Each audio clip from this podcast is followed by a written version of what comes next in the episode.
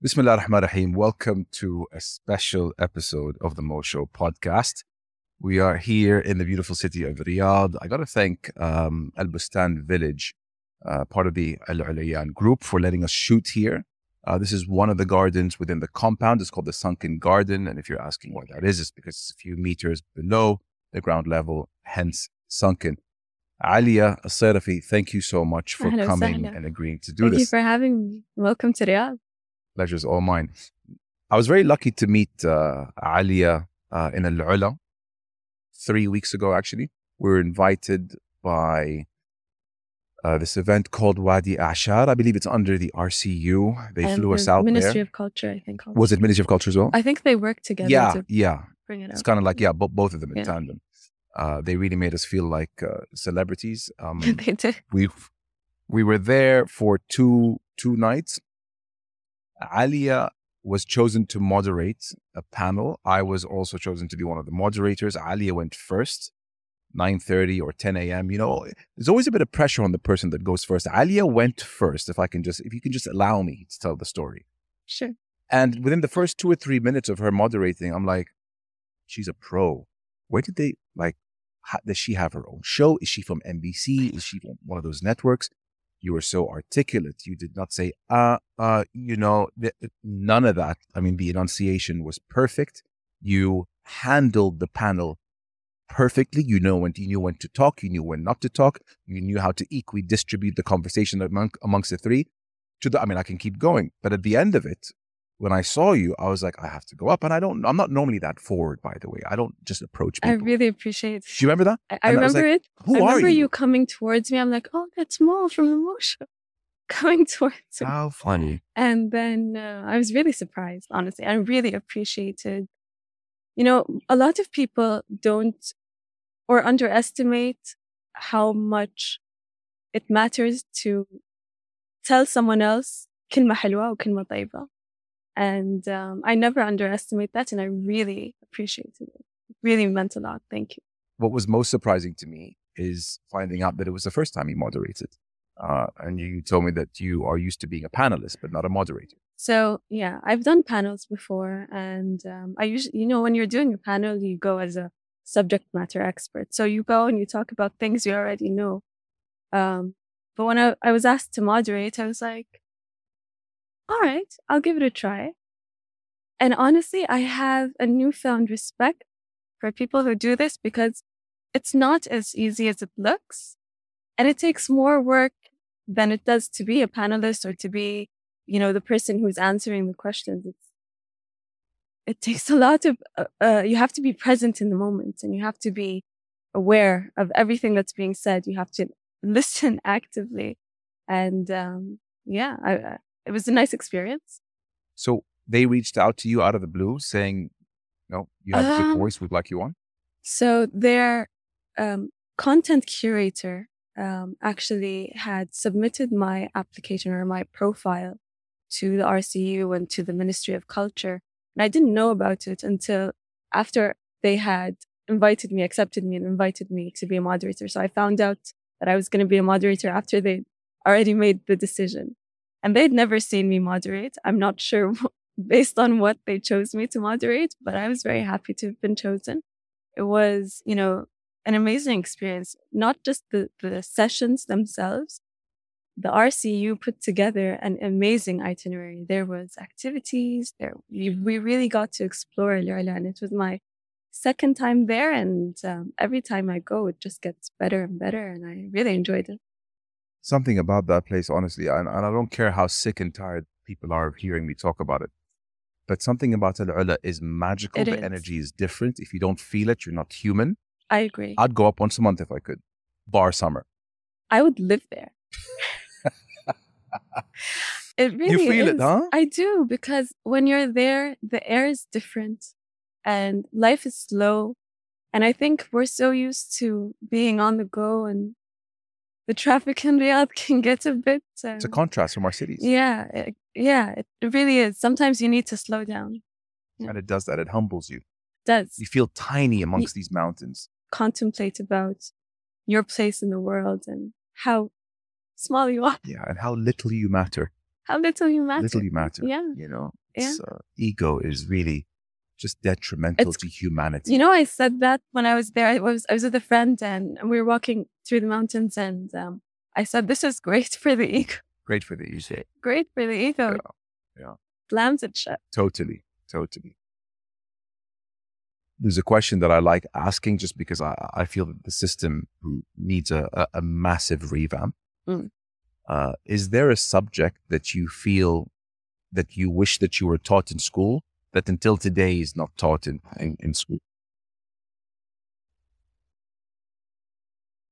I'm not sure if I would call it a subject, but I think what's missing is guiding kids to understanding what they're good at. You know, my own experience is when I graduated high school, um, I'd been accepted into the University of Concordia, Concordia University in Montreal, in Canada.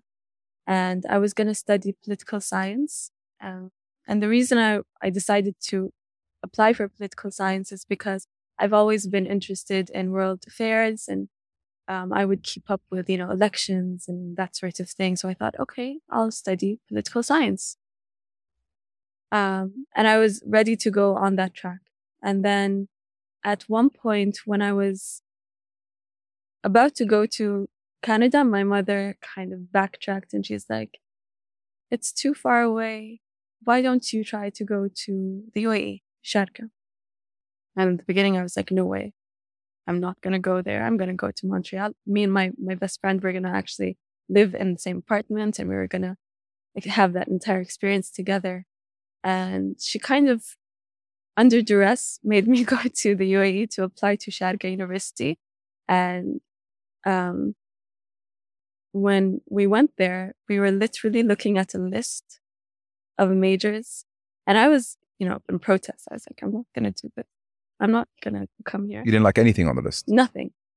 And we went through the list and she was like, hmm, health service administration. That sounds promising. Obviously, because she's a doctor. You know, she wanted me to have a, a stable future. And she thought that that would bring stability. And I was, I agreed because I thought I'm just going to be here for one year. I deferred my acceptance in Concordia for one year. And I decided that I'm going to stay here for one year in the UAE and then I'm going to go to Canada. So I agreed to do health service administration. Little did I know that the foundation year of health service administration was the same foundation year of medical students because it was in the medical college. Okay. So I was studying physics, chemistry, anatomy, things I, I would not say dislike. I actually like them, but I have difficulty in comprehending. It does not come naturally to me at all. And Across the board or in subject specific in things? sub, in, no, I, I mean, I understand chemistry in general and I understand biology in general, but when I go into the details, I lose interest for some Is it an ADD or ADHD thing? It Because you strike be. me as a smart person. It might be, honestly. I don't know. So if you're not, if you don't share interest in what it is you're doing, you will switch off. yes. But don't talk about it like there's something wrong with that. Yeah, I don't see it as something wrong. I just see it as something I don't like doing. I really did You not wish like. that you can be interested in something that you're not interested in. One of the most fascinating things in life is math, and I'm fascinated by mathematicians. Can I guess when you checked out of math? Because I was I'm seeing some checked in math. similarities between me and you in terms of um, how we feel about school, not being in school, not being able to concentrate on stuff that you Mm. need to concentrate on unless there's a you know an interest in it. Can I guess that you checked out of math in terms of screw this when letters entered the equation? When they put a letter No, next to a number Actually, before that, because if you remember, before that, in my in my kindergarten report card, the teacher wrote, "Alya does very well at learning new songs and music, but she needs to work on her math." So I'd I'd never been good at math. That was in kindergarten, when I before I even went into school, and I never looked at it as something negative. The, it was very um it wasn't negative or positive for me. It was who I am. And when I was in that foundation year at university, I was doing very badly. I, my GPA was abysmal. And, um, I, the first semester I got a warning.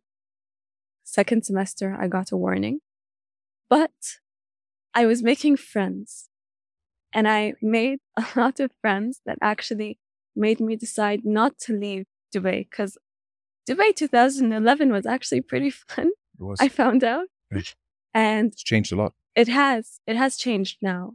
And back then it was kind of like a village, especially for Saudi students. We were all, we were like less than 300 Saudi students, I think, in the, in the UAE. It was the perfect middle ground. It was. Yeah. It really was perfect. And you could come home every weekend. It was really fun. So I ended up really loving the UAE, but hating what I was studying. Hating it because I wasn't doing well at it. Ma- major was Health service health administration. service administration. So um, basically, business for hospitals. Um, so I, I, I don't even like the undertone of that major. Like hospital should not be a business. I agree. You know? I think it's not business. It's more ma- managerial. It's more about how to manage. Yes. So I decided, I did not tell my parents, but I decided that I would change my majors. I wanted to stay in the UAE. So I again went to that list, was looking at the list, saw, hmm, marketing in the business college. That sounds interesting. I really didn't know much about marketing, honestly, at that time, but I thought it would be fun. And that's the reason I switched to marketing. I had watched Mad Men. I thought that was what it was going to be. So I switched to the, to the business college and the first year in, in the business college is again a foundation year. So you have general topics like finance, statistics, math, um, accounting one, accounting two. But the thing is, you could play around with the courses that you take. So in my first semester, when I switched, I did not take any of those foundational courses because I knew they would not really interest me. And I took core marketing subject only. I took like branding. I took strategic marketing. I took ethics. I remember Organizational behavior. organizational behavior. Um, and one of the, one of the topics that I took was strategic marketing. And I remember that when I registered for the course and I went to the first day of class, some of my classmates were talking about how difficult the subject is. And it's really hard. And it's the hardest subject in marketing. And I was like, what did I do? I have no idea. I don't know anything about marketing. Why would I? This is a, a, a junior course. You take it when you're about to graduate. I took it in my freshman semester Shit. and the marketing department. You were a sitting duck. Yeah. I would go to class every day and I would sit in front and I would listen because I'm an audio, I'm an audible learner. For me to understand something, I have to hear it. So I would sit in front of the professor and I would listen and I'd really pay attention. And then when I'd leave class, I would not open the textbook at all. And we were coming up to the midterm. And I remember before the midterm, the professor was giving us some pointers about how it's going to be really difficult and that he expects no one to get a full mark.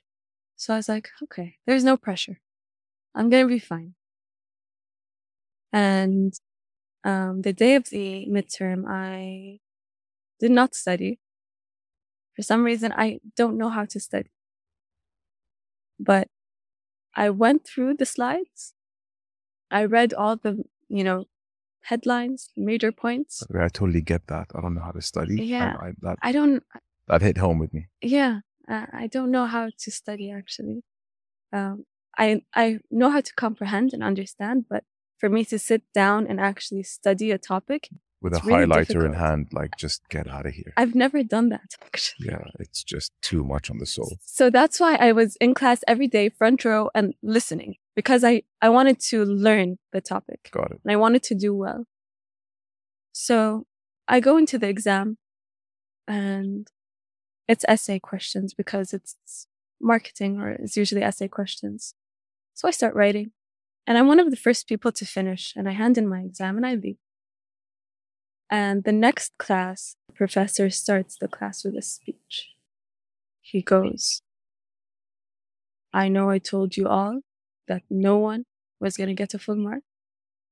There's one person who's proved me wrong. Stop it. Don't go there. And Tell me. I got a full mark No. on that exam. And I remember he made the entire class clap for me. Wow. And that was the first time in my life I get a full mark on anything in my life. How'd you sleep that night? I felt like messy. I really did. I'd never. I'm sure.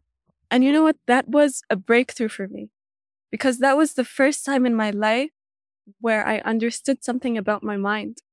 And I understood that I do very well with abstract concepts and I understand things conceptually and strategic marketing is all conceptual.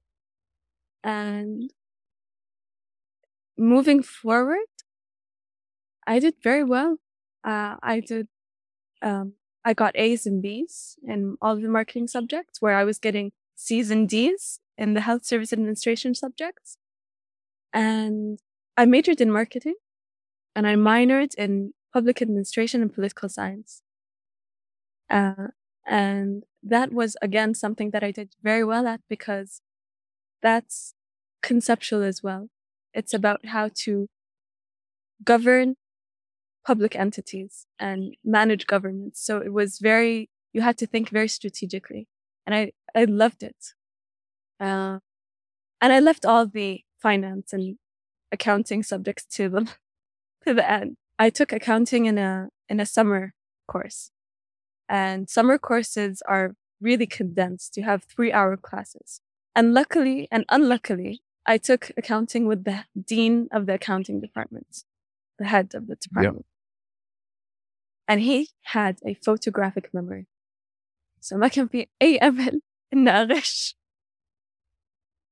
He would spot everyone once and learn their names on the spot. Mm. So again, what I did was I used to sit in front every day and I got a B. So I was, I was really proud It's of tricky that. accounting. It's it's yeah. It is, but I. I, I really paid attention. And I think that, you know, now that I think about it, I might have ADD because I think I lose it when I stop paying attention. Yeah. Moving on to your career. After university, you decided to come back home.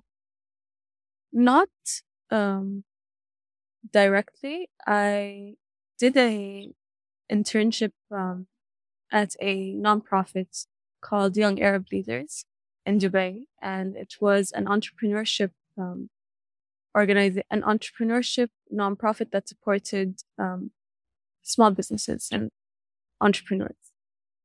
I gained a lot of experience, and I and because it was a nonprofit and it was very small, I was able to do a lot of things. So I would go to networking events i- i- in representing the organization.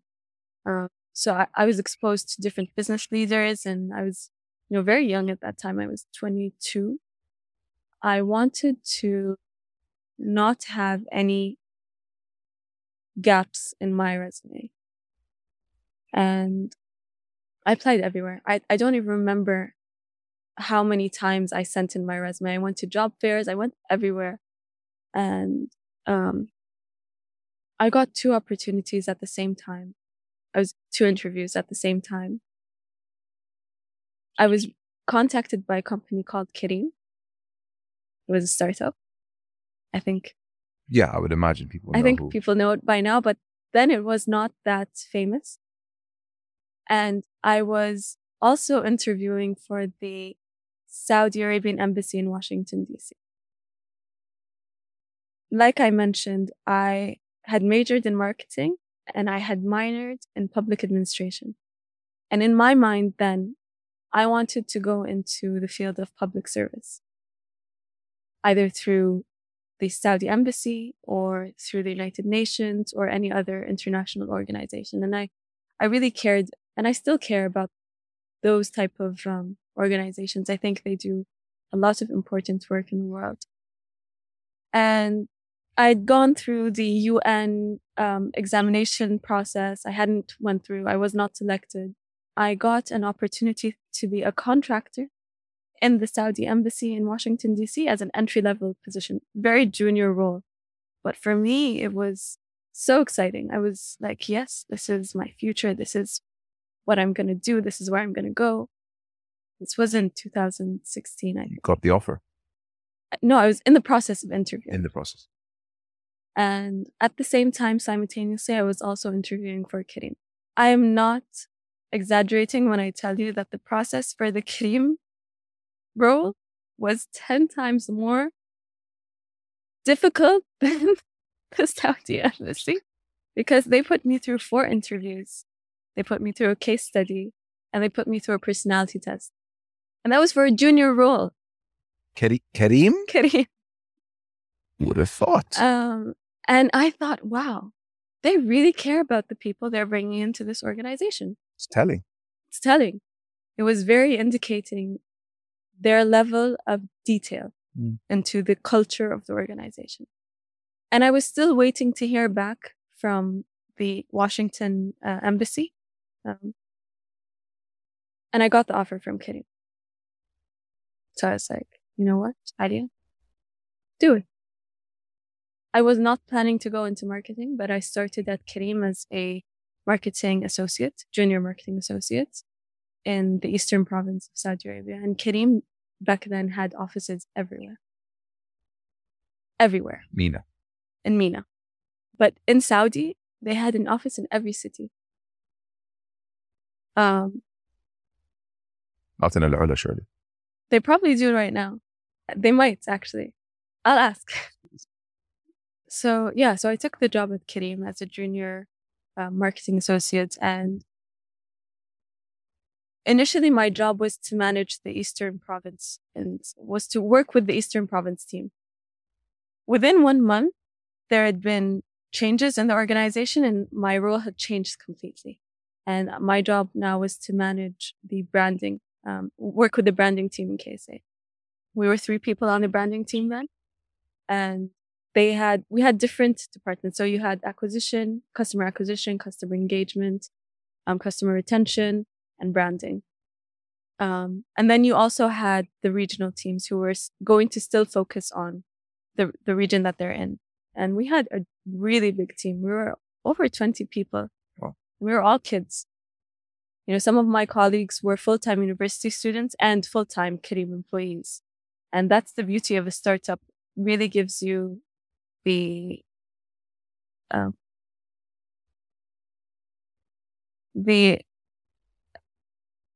room or or to, To, to grow, the flexibility. the flexibility Yeah. to do two things at the same time. They were studying full time and also working full time. And we were all I don't think any of us was above 30 years old. All of us were under 30 in the marketing department, I would say. and just from the same gen, same, same mindset. yeah. yeah. And um, and Careem was very interesting because in Careem you had to really own your own campaigns and your own work. You could go on and not do anything, and no one would know because everyone else was too busy doing their own work. But if you wanted to do any work, you would have to figure out how to do it yourself. There was no one there to teach you how to create a campaign or how to um, launch a, a a car type. So because I was in the branding department, we did not have a working budget. We did not have any measurable KPIs that we could account for because branding is about perception. Um, so we had to be creative. So how do you know how much money is is in the bank for you to spend in a, in a year? No, for, for example, the acquisition teams, marketing acquisition, marketing engagement and, and retention, they had their own uh, budgets, but for the branding department, the branding function specifically, we were told to work without a budget. And that's fine. It makes sense for a startup because you don't want to put in money into something that you're, you know, is not going to give you a return. And when with branding, it's, you know, can go either way. So you had access to funding, which was pretty much limitless. We had funding as a, as the startup, but we as the branding function, like in my department, what I did, I did not utilize budget. Okay. I worked without a budget. Got it. It was around exam times, and um, I was managing social media at that time, and we had listening tools where we'd monitor the sentiment of the public at any given moment. And a lot of people, kids, were complaining about how difficult their their exams are going to be and how hard it is to study. And we were like, oh, let's do something fun for the kids. So I called up uh, Matam Romansiah. One of my favorites. They're really good. So good. It's the local goat over rice that we so just good. love in Saudi. So good. Um, and I asked them, do you guys want to do a campaign with us? They were like, sure. I was like, okay, we need um, this much, th- this amount of free meals. They're like, you got it. Um, and we did a campaign where we, I sent out a poll. إيش أكثر شيء ضغطكم هالأيام? And we had like options. And then there'd be a follow up with عشان المضغوطين غداكم علينا مضغوط من رومانسية. Love it. It's just, you know, things that are fun and stupid. I would say stupid in a good way. You know, it's stupid, but it's fun. And it makes sense because we're talking to the younger generations at Careem. It's pretty creative because the question was, what are you, what puts you under most pressure today? Yes. And one of their famous style of cooking is, is meat under pressure. Yes. So you, you, you played on, on the, uh, Wordplay. the double, double meat. And we do that sort of thing all the time. I did something similar with Maestro Pizza. Um, Who kind of disappeared, by the way. I think that what happened with Maestro actually was that they were able to penetrate the market very like a, well. Like a flash. They came in in a flash. And they had a very smart strategy. At that time, you could buy a pizza from Maestro for, I think, 25 reals or 30 Yeah. reals or less. And at another pizza joint, you would get it for 60 reals. So they really disrupted the pizza market in Saudi Arabia. And as a result, all the international pizza chains had to come Adjust. adjust. For me, old is gold. I mean, I remember celebrating my birthday at six years old, Pizza Hut in Tahlia. All my cousins, Yeah. Pizza Hut is, you know, the, the OG, the OG, the OG. insert ad. Really, no, like I remember, like back in the day. You know, my brand- mother tells me the same thing that they used to go to Pizza Hut and it was such a luxury to go to Pizza Hut. Yeah, yeah, Mem- yeah. Real memory lane. That they've. uh But honestly, when you obviously there's so many brands that came, but the OG, as you say, The OG is Pizza is Hut. is Pizza It Hut. is. I mean, it's iconic. It is. It really is, honestly. I I punched in old Pizza Hut logo because I just want to see, especially when I started interacting with the brand when I when I when I got to know them and you know they became sponsors of the show. I'm like, man, Pizza Hut is in my DNA. So I go on Google and write old Pizza Hut logo, and when I saw it, Alya, I was like, it took me back to my I have to childhood. see it. I don't know what it looks like. Oh my god! Yeah. So you have it in a folder here. I'll put it on the screen as well. You know, I I don't like the trend of brands all starting to look the same. I miss The the, round, traditional yes. yeah, I miss the traditional brand identities, Are you ready? uniqueness. I, I don't am. think you're ready. I am ready.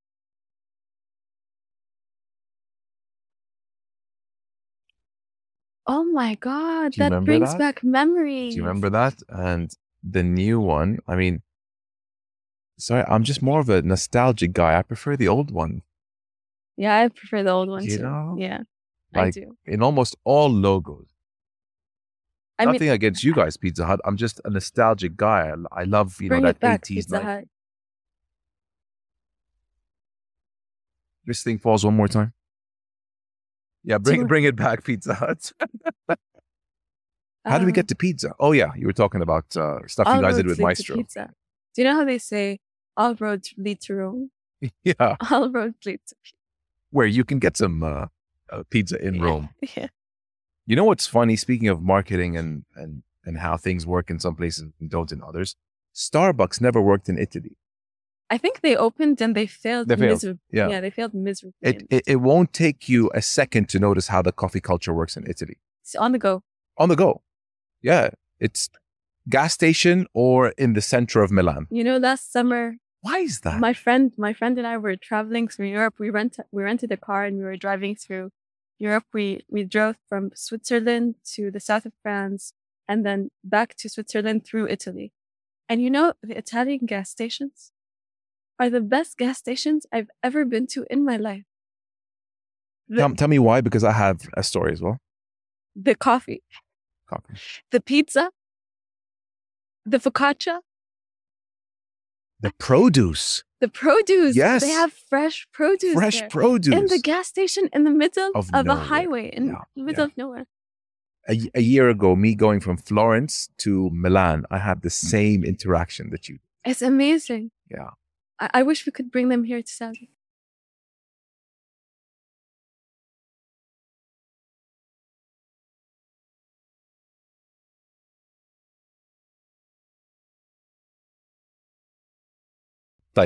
That um, pretty much I left Careem after the acquisition. And Uber. the startup world in Saudi is very small. And the other side of the startup world is the VCs. The reason startups can exist are venture capital. So I thought naturally that's my next step. And I was contacted by Aramco Ventures, uh, the venture capital arm of Saudi Aramco. Uh, they had offices, they still have offices internationally. So I'm sure a lot of people have heard of Wa'ed. Aramco Ventures is the international version of Wa'ed. Okay. Um, and at that time, they were not called Aramco Ventures. They were called Saudi Aramco Energy Ventures. And I was brought on to rebrand their identity, uh, launch the brand of their $1 billion new diversification fund. So I thought that this is, you know, the opportunity of a lifetime. I was 27 years old and given the opportunity to launch a $1 billion fund, and launch the brand identity of a $1 billion fund for Aramco. Are you joking? Very good. And then when I got the opportunity at Aramco Ventures, I was 27 years old. I was leading the marketing and, and, and PR function for a one and a half billion dollar fund. And I was, um, I was, I was lost because my entire life I was working towards this moment. It takes a lot of courage to admit that or for someone to say, I was lost. because I did not think beyond that. I, I was working towards it. And then when I got to it, I was confronted that I don't know what I'm supposed to do next. I didn't know what I wanted to do with my life. And um, it, it was also compounded by um, some things that I was going through in my personal life.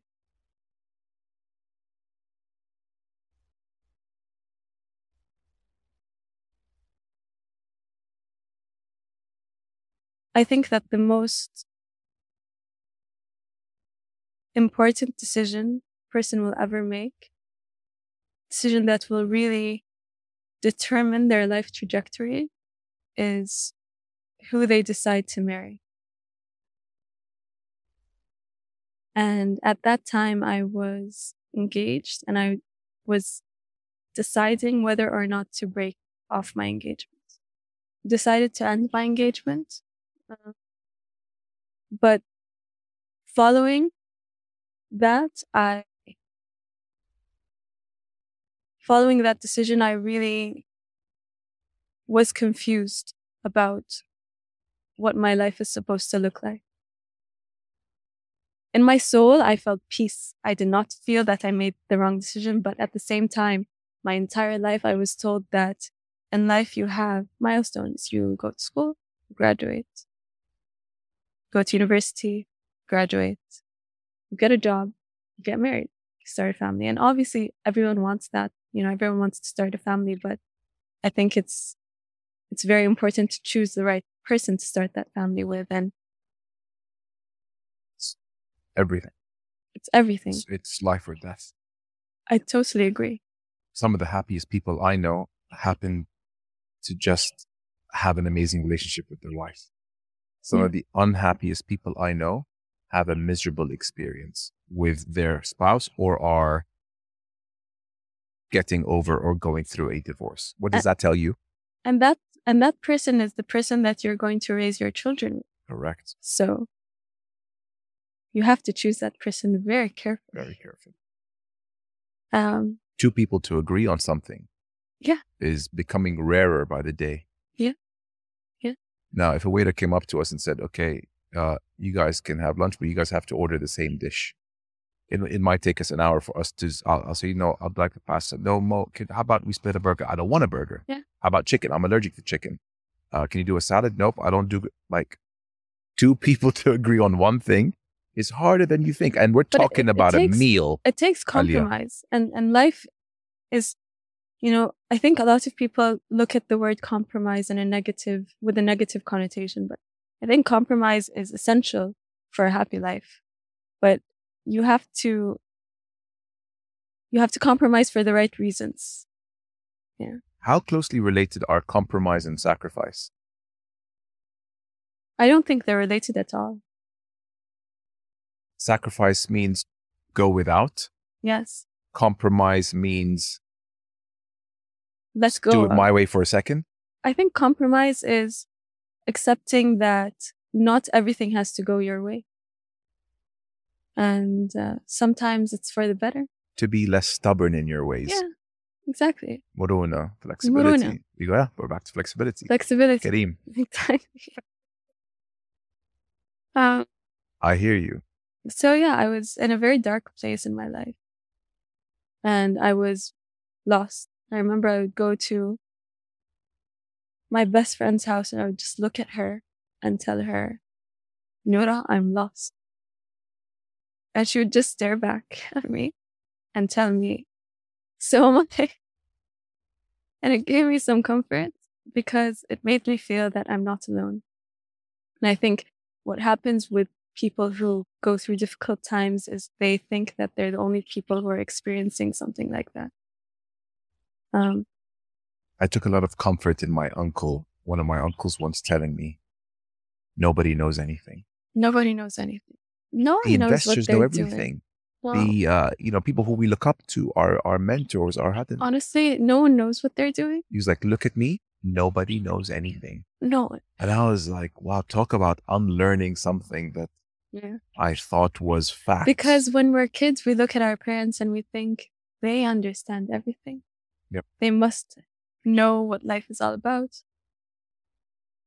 But it, it took, you know, again, some unlearning to accept that even my parents are human beings and they can make mistakes and, and I should not be afraid to make mistakes too. It's funny. Life, yeah, as you grow up, you think it's about learning, but it, it, a big part of it is also about unlearning, Unlearning. and that's where therapy comes. Yeah. Yeah. Yeah. So yeah, I um when I was in that period of my life, I went to into a very um deep soul searching journey. And I've always been um interested in the philosophies. But I stumbled upon a an account of the life of Marcus Aurelius who was a Roman emp- emperor. He was one of the greatest leaders of history. And he was also a very famous Stoic philosopher. Stoicism is a, a school of philosophy that was founded in ancient Greece. Um, and the essence of it is that in life, the only thing you should aim for is to live a life of virtue. Beyond that, nothing really is good or bad. wealth is neither good or bad. Um, achievements are neither good or bad. Accolades are neither good or bad. They're as you perceive them to be. And one of the major things that Stoicism taught me was how to control my emotions, how to not allow external things impact my internal feelings. And the way you do that is by controlling your thoughts. Because free of thought and completely peaceful. Is that is that ha- is that when you land on happiness?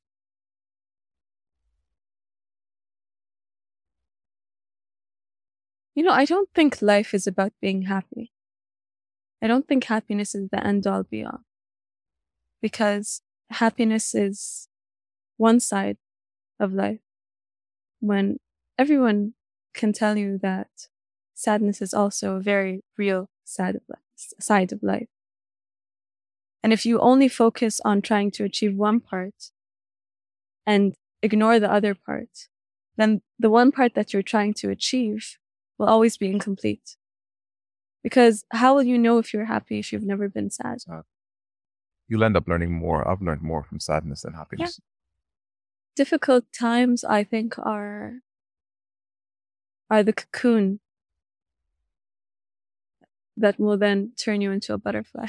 Hard times, yeah, totally well put. And and every time I've had growth in my in my personal life, it's been a result of a difficult time that I've been through.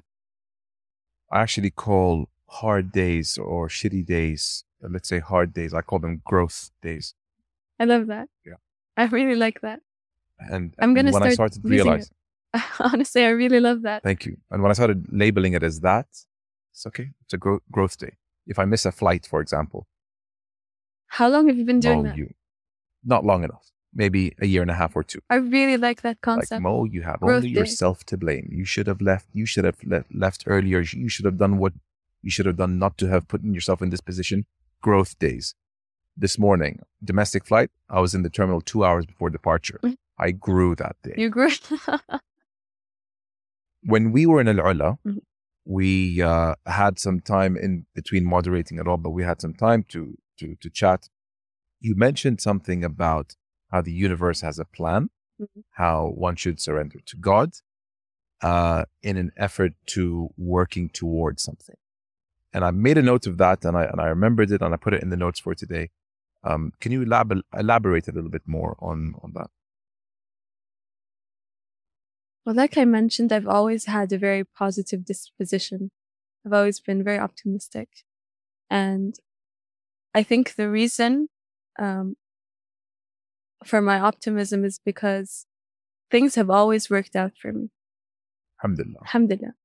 There's, you know, never in my life did I think that the that the bad thing is going to happen. I always tend to look, view life from a positive lens. And that goes back to my faith in God. And um, Allah subhanahu wa ta'ala, He says, um, أنا عند ظن عبدي بي. Uh, or in English, uh, I am how my my servant sees me. And it's about how your perspective is. You know, life is all about perspective. How you perceive things is how they're going to be. So I never worry. I know that uh, he has my back. Faith is a beautiful thing. It is. It, it is. Um, it's essential to And I love that you're touching on it. yeah it's essential to to to be happy to live a peaceful life if you if you contemplate the the word islam it Peace. means Isn't it peace? islam and tastaslim Taslim, surrender. surrender let go because at the end of the day you know you cannot change anything we c- cannot control our lives we do not control our lives he controls our life allah subhanahu wa ta'ala is who I turn to in my difficult times. And, um, and as I grow older, I, I, I tend to turn to him more and more. And I think that's another one of his blessings to me. Um, you know, when I was younger, when we used to read Quran, we would go through the motions of reading the text. Never really contemplated. A few years ago, I actually started to read it as if I was reading a book and understand the lessons for myself. Instead of listening to other people explain them to me, I started to kind of contemplate the meanings and and translate them into something that I would understand. And um, and that's been one of you know the most grounding things in my life, and I I try to do that every day. Again, just hearing, you know, what kind of relationship you have. When I hear it from anyone, you know how praying makes them feel better, turn to God during does times of hardship, times of happiness. Uh, it it really touches me because I feel the world would be a better place if people were more in touch with their faith and yeah. and and with their God, whoever you know it is. And I think you know your relationship with God is a very personal relationship. Yes. But the result of it impacts everyone around you. You, if you, if you treat people with the values that we're taught in our religion, everyone around you will be impacted in a way that you will see how they, they start, uh, they, Fantastic. Maybe this is a blessing, you know? Yeah. While you were talking, I uh, remembered a quote from the Quran, a verse from the Quran. This is in the Quran and um, and I started practicing this a lot recently, and it's really when my life changed. It changed. I've been praying, Alhamdulillah, you know, consistently five times a day, all of my adult life. Sec- it's fine. Security. It's fine. Um, but when I started thanking God for what He's given me, He gave me more. And in English, if you are, as in the Quran, and when, if you are grateful, I will surely give you more. And if you are ungrateful, then surely my punishment is severe. Al ayah that says, um, لئن شكرتم لأزيدنكم yeah. وَلَئِن كَفَرْتُمْ إِنَّ عَذَابِي لَشَدِيدٌ. Yes. If you thank, I'll give you more. Like what all we have to do is thank, thank. and you get like like how generous. Alhamdulillah. Exactly. That. And if it, it truly is, you know, when people talk about manifestation and all the new age um, spirituality type of things, it, you know, Allah has been telling that us for yeah. centuries. Yeah. إن شكرت إن شكرتم لأزيدكم and it's really amazing that you know it's right there so generosity of of God and how undemanding yeah you know, obviously pray your five Sum Ramadan Hajj you know all the major things that he wants us to do and it, it's it's right there it's, for us to to see right there don't be ungrateful with what you yeah. have purpose would you say that losing your purpose or not finding it begin with uh, how would you classify that? Is that okay or is that a crisis? So when i was in that period of my life where i was very lost in my mind the reason i was lost was because i had no purpose. I did not know what my purpose was.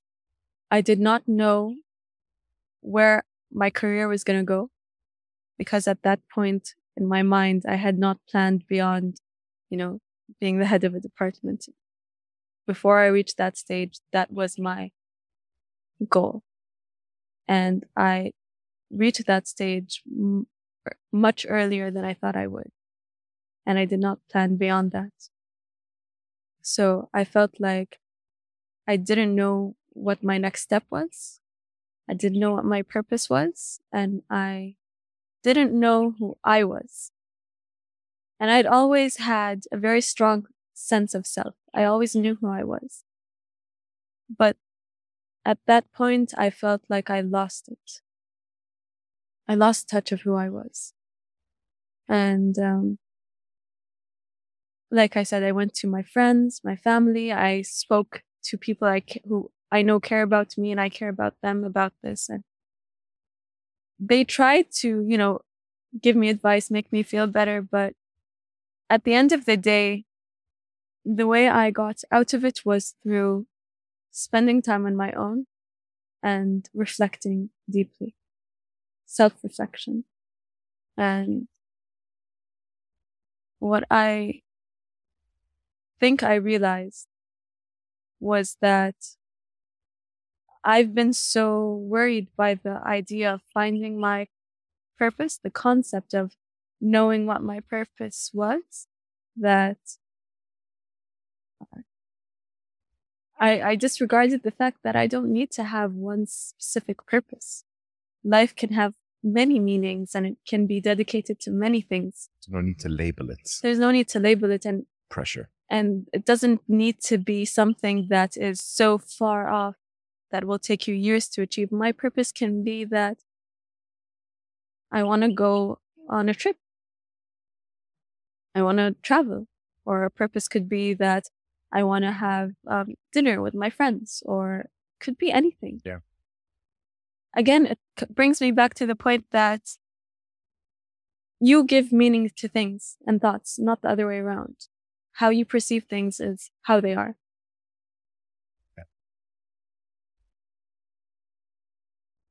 We're also can fall victim to that by being too much in our heads, Oh, yeah. you know? Yeah. And then you wonder why people intoxicate. Mm. I'm not I'm not talking drugs and alcohol, No, I although know what yes, you mean. It's I'm uh, talking coping binge watching. mechanism. Coping mechanisms. coping mechanism. Yeah. Uh, Binge watching movies, yeah.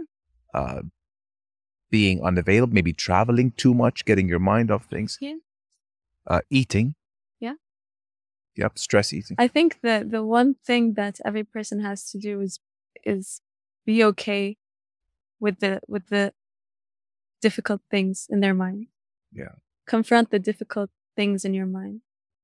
Uh, Have you heard of the stages of grief? yeah, six, The, the, five, six. the six or, or the seven Yep, stages yeah, of grief. denial and then acceptance. Yeah.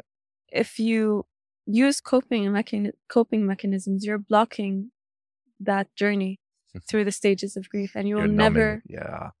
be able to to surpass any obstacle in your life.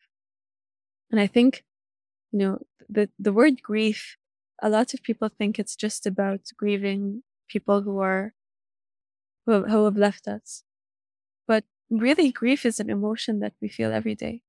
Feel the feelings you hear therapists tell you. Grief is something that can occur and, and a feeling that can arise without major loss. Yeah. I can feel grief if I am going through a bad day. I can feel grief if I feel lost. I can feel grief if I, you know, have a, a, a change of heart. Even sometimes, even when you make the right decisions, you feel grief. True. And you have to go through those emotions to get over them. One, two, three, four, five, six, seven stages of grief. Se- seven to look it stages of grief. Yeah. Shock. Yeah. You get the news. Denial. Oh no, that didn't happen. Yeah. And and most people I think get stuck in denial.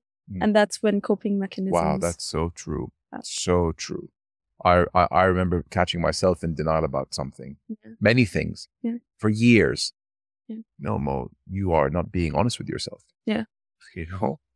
And and it takes courage to confront yourself and say that. It takes courage to tell yourself you're not being honest with yourself. Yeah. And we are the easiest people to lie to. You the easiest person Yeah. to lie to is yourself. Yeah. Uh, anger comes after denial. Yeah. I think you get angry when you realize you were in denial. Yeah, I think you get angry when you realize you're in denial and when you realize that you went through that situation. I think a lot of us feel like it's not fair. Why do I have to go through something like that? And it, I think anger arises from there. Bargaining, almost like self justification, self, yeah, Yeah. justifying or bargaining with yourself. Depression, acceptance and hope, and then processing the grief. Yeah. So you want to get to processing it as quickly as possible. I've become better and better at it as I go on. I. And I think uh, that turning point in my life where I went through something very difficult is the reason that I was able to build that um, muscle in my in myself where I can understand that if I'm going through something, all right, I sit with myself and I reflect, process it, and I can move on very easily now from things. Yeah. What's a lesson that you feel many of us can learn from history? Or not enough of us are learning from an event that took place in history. Oh. When I was 19, I read a book. The book was called Someone Knows My Name by an author named Lawrence Hill. And it's a fictional novel, but it's based on real life events. And it tells the story of a young West African girl in the 1700s who was kidnapped by slave traders and sold into the transatlantic slave trade.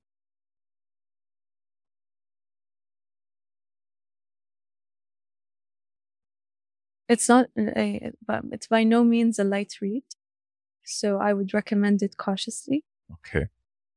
But it was the first time in my life that I had been confronted with the brutality of humanity historic. Wow. I- Uh, elaborate, please. I'd always been interested in history. I've uh, I've read about you know different ancient civilizations, and I used to love you know the Discovery Channel growing up, and but uh, I never I never was forced to look at the dark side of human history before. And this book it takes you through her life. In her village, she was Muslim, and her father was um, an imam and um, he used to teach her Quran. And and then she was kidnapped into the slave trade and sold.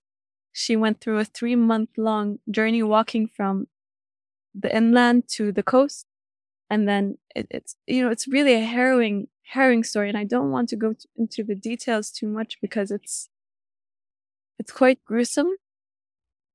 But I think um, it was a it was a turning point in my life where I became quite obsessed with the topic of the slave trade and, and the history of slavery. And for almost a year, it was the only topic I would research in my Really? free time. I would get my hands on every book, every documentary. Um, I went to the US with my family on a vacation that summer and I went to an African American history museum and I, I saw a replica of the slave cabins that they had. Mm. And, you know, I had so many questions and I just needed to answer them. But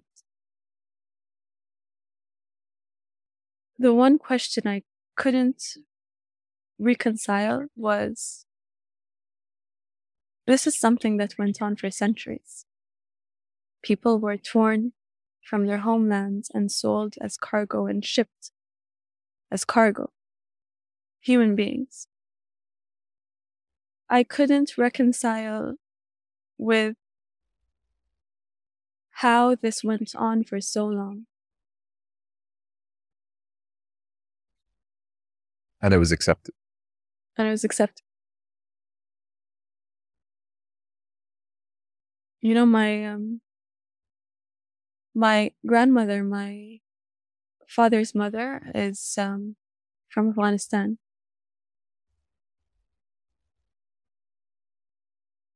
but before she was born, her family were exiled. Um, her fam she comes from um, the, the Durrani family, the Afghan royal family. And um, her family was exiled during the Anglo Afghan wars to India and put under siege in the British Empire. So she was born in India. And when she was three or four years old, her father, my great grandfather, was assassinated. And she was orphaned. Wow. And Not expecting that. and um, her uncle was um, was given political asylum in Saudi in Saudi Arabia. So she came to live with her uncle in Medina. And I've always been um, very fascinated with my Afghan heritage.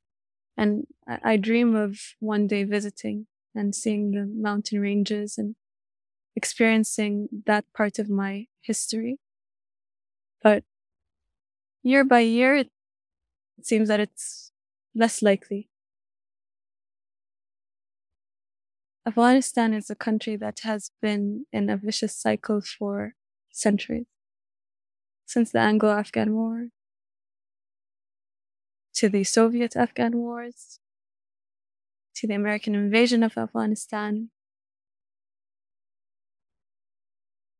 To now, now to the current exiting. situation where this week Afghani women and girls have been banned from pursuing their education. This week. That's a step back. they're turned away from their universities at gunpoint. Wow. I'm sure future generations will look back and think, how did this happen for so long? Yeah. How did we allow it? History is full of lessons. But the question is, what we learn from them or not? And the thing about history is, if you don't learn from history, you'll end up repeating it. It's all about. Uh, it's all about studying the past Studying to to to see the future. Yeah. My father always told. Um, there's a great podcast called Revisionist History by Malcolm I, Gladwell I know that. I know that Yeah. podcast. that that touches on yeah moments in history. Yeah. And it, it kind of shows you um, history through a different lens. I love it. Yeah. told by I mean the genius in, in Malcolm Gladwell. Yeah. Some of the books that he's written, Outliers, uh, Tipping Point. Yeah. I think all of his books, what I like about Malcolm Gladwell is he always takes you through the story in a very unconventional manner. Yeah, And it's always engaging and and interesting. sticks. Ah, Yeah. Um. Okay, some short form questions here. I think it's Uh, raining. Is it? Is it? Yeah. Great. Um. What's something that has improved your life so much that you wish you have started it earlier? Hmm. Um, I stopped taking things personally. I think when you stop taking things personally, nothing really can get under your skin. Um, other than that, I've been sugar free for three years and I really recommend it. What an answer. Bravo. How's that changed your life? It, uh, you know, I used to go to the gym every day. Now I have to like two, three times a week. Because there's less to burn. Less to burn, exactly. That's amazing. Yeah, it, it, really, you know, beginning it was hard because I love candy. Uh, my friends and I, we have uh, Diwania, where every day after work we go hang out. We have like a projector up. My friend, my friend Nora's house, there's a projector up, and um, we, you know, just chill. And um, there was a station, a candy station with diwania, and I had to train my mind to stop going there every time I felt like it because candy really was my weakness. Then one day, um, I decided I'm gonna cut sugar, and it was hard for two months, but then I, I stopped craving it. It's fine now. It's it's always the first month or two, right? Yeah. It's like when when Yeah. smokers quit smoking. It's that first month. If you get over it, you're you're good. Yeah. It's funny. Same thing. Addiction It's is a, a, addiction is a chemical in the brain. it's a chemical uh, in the brain. Yeah. Yeah. Good for you. I think What have you good? Well, probably answers the same one. What have you been good at saying no to? I'm really bad at saying no. I don't know how to say no. Except no to candy. Yeah, but that was saying no to myself. I think Okay. yeah, maybe candy, but um, yeah. Other than that, uh, I'm really bad. I need to get better at saying no. It's raining now. It's uh, I don't mind it actually. Not bad. Uh, uh, yeah. Is the equipment fine? Everything's fine. Okay. In a nutshell, ideal day for you. Ideal day for me is a day where I spend time with the people I care about, away from my phone. Can you do that? Can you go a day without your phone? Oh yeah, I do that all the time. How healthy is that for people? Um, I, I feel like if I'm around the people I care about, uh, my phone doesn't matter because who am I gonna, That's true. you know, care about Yeah. look at my phone for? I think the rudest thing and something that is actually prevalent in, in many restaurants in, in our region, but especially with our people, is that they'll be at a at a at a restaurant together and instead of talking to each other, they would be on their phones. Yeah, I don't like that. That is no, just uh, I don't have an issue with my phone. I, I don't have an attachment to you know checking on my phone. I think I've, uh, I think it's pretty healthy, and I think this rain is really coming in. worst fear. I don't have fears. What makes you feel most alive? Um, thinking about death. The irony of it. It really does. Yeah, It really does. yeah, Yeah. yeah. I It's think crazy about how short of a day. you you you- do, huh? I do think That's- about death every day. I wish I wish you brought this up before it was raining and we don't have to rush through it because that really is eye opening. That's a hell of a point you just said. Any particular reason why? Um, the Stoics believe that the precondition to life is death. Like a yin and yang, you cannot have life without death. And death is inevitable. No one will ever escape death. Nope. No one ever has. Death and taxes. Death and tax. Yeah. Taxes, maybe some people can get away with some offshore accounts. So, but that's true. It's true. With death, it's coming. It's coming. death, is, death is complicated. Yeah. Um, and I, I I actually started thinking about death a few years ago, and now it's a constant thought in my mind. Really. Every day, I contemplate death, and I welcome death. Are you prepared? It doesn't matter. Does it scare you? No, it doesn't matter because it's not in my hands. It doesn't scare me because it's not in my hands. Let go of what you can't control. Yeah. What I can do is I can make the most of my life. Beyond that, I have no control. How do you manage stress? I think through, um, you know, I, I, I don't really tend to get that stressed. I think I'm a very easygoing person in general. Um, I have a ha- as a I have a happy disposition, optimistic view on life, and I don't take things personally. Good. So when you put those three things in a line, any situation that comes at you, you can um, rationalize it. So I, I rationalize whatever I'm going through and I try to understand my own emotions, understand that usually being stressed about something you can't control will only make it worse. So And reduce the quality of your life. And reduce the quality. And you know, stress creates, um, induces cortisol, which is the stress hormone. And um, uh, cortisol uh, can cause cancer cells. Wow. So if you stress, and you hear this a lot, sometimes people who go through difficult times find out that they have cancer. It's from the stress. Yeah. Or when someone who's been married, a couple that have been married together 50, 60 years, something crazy. And when one dies a year later yeah, or like, less, the uh, second one was Elizabeth. out of sadness. Like Queen Elizabeth. Like Queen Elizabeth. Yeah. Yeah, it's a good example. If you can go back to your 12 year old self and tell her something, what would that be? Before it pisses on us? Can I can I use a quote? Of course, you can So do whatever you want. uh, Virgil Abloh, the the designer, was asked the same question, and he said that the thing that he would tell a younger version of himself was that the struggle is the point. Hmm. and I would give myself that same advice. Amazing. The growth days. Growth things.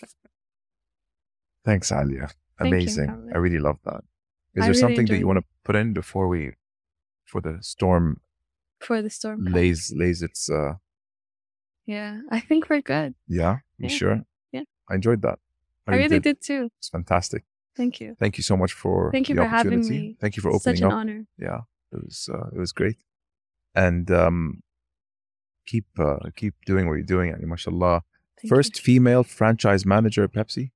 Yes, we didn't really touch up on We- my current role. Yeah, we did. The- Actually, perfect that we're bringing it up now. So, um, yeah, once I, I, I, I got out of that slump that I was in, COVID was easing up. Okay. And I decided that I need a challenge. I'm the type of person who I, I cannot function in, in the comfort zone. You know how people tell you to leave your comfort zone? I cannot be in the comfort, Comfort, zone or. I'll be depressed. Yeah, and um, I decided that I, I need something new because I've in my profession at um, at Careem and at Aramco Ventures, I wasn't really learning anything. I'd become, you know, not the master of my trade, but I, I knew everything that I needed to know in that specific domain at that time, and I did not feel challenged. So I I put it out into the universe that I'm open to change. I, I, I put it up to him, to God. Yeah. And I, I wasn't really actively applying or anything. Um, but uh, in October 2021, a marketing publication selected me for um, their edition of the top 10 Saudi female marketeers to look out for. and you were on that list. I was on the list. Fantastic. And by grace of God, the offers started rolling in. Okay. I, I was contacted by so many entities and I was able to pick.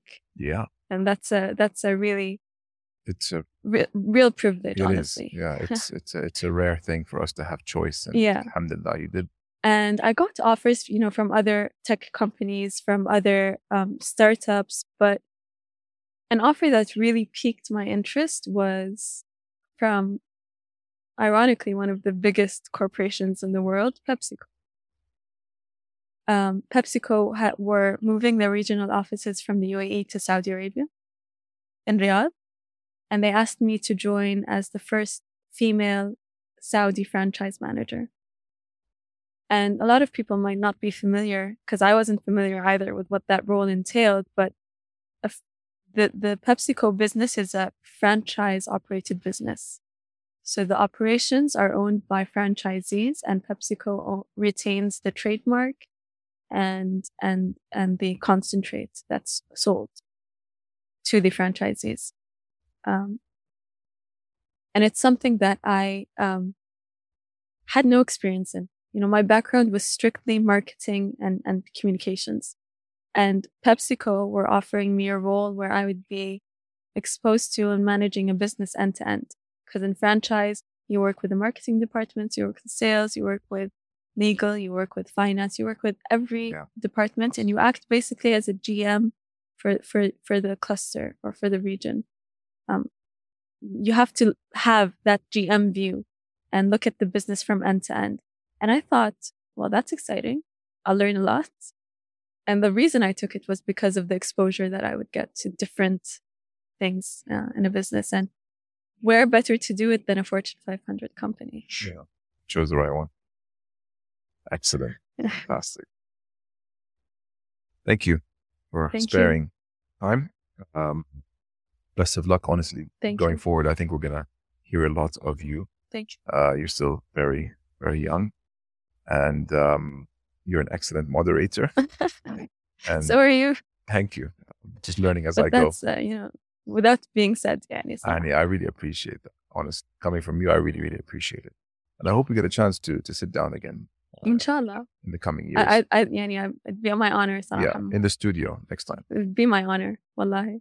Thank you so much. Thank you. All the best. You too. Thanks. All right. We How just you think dodged the rain. Yeah.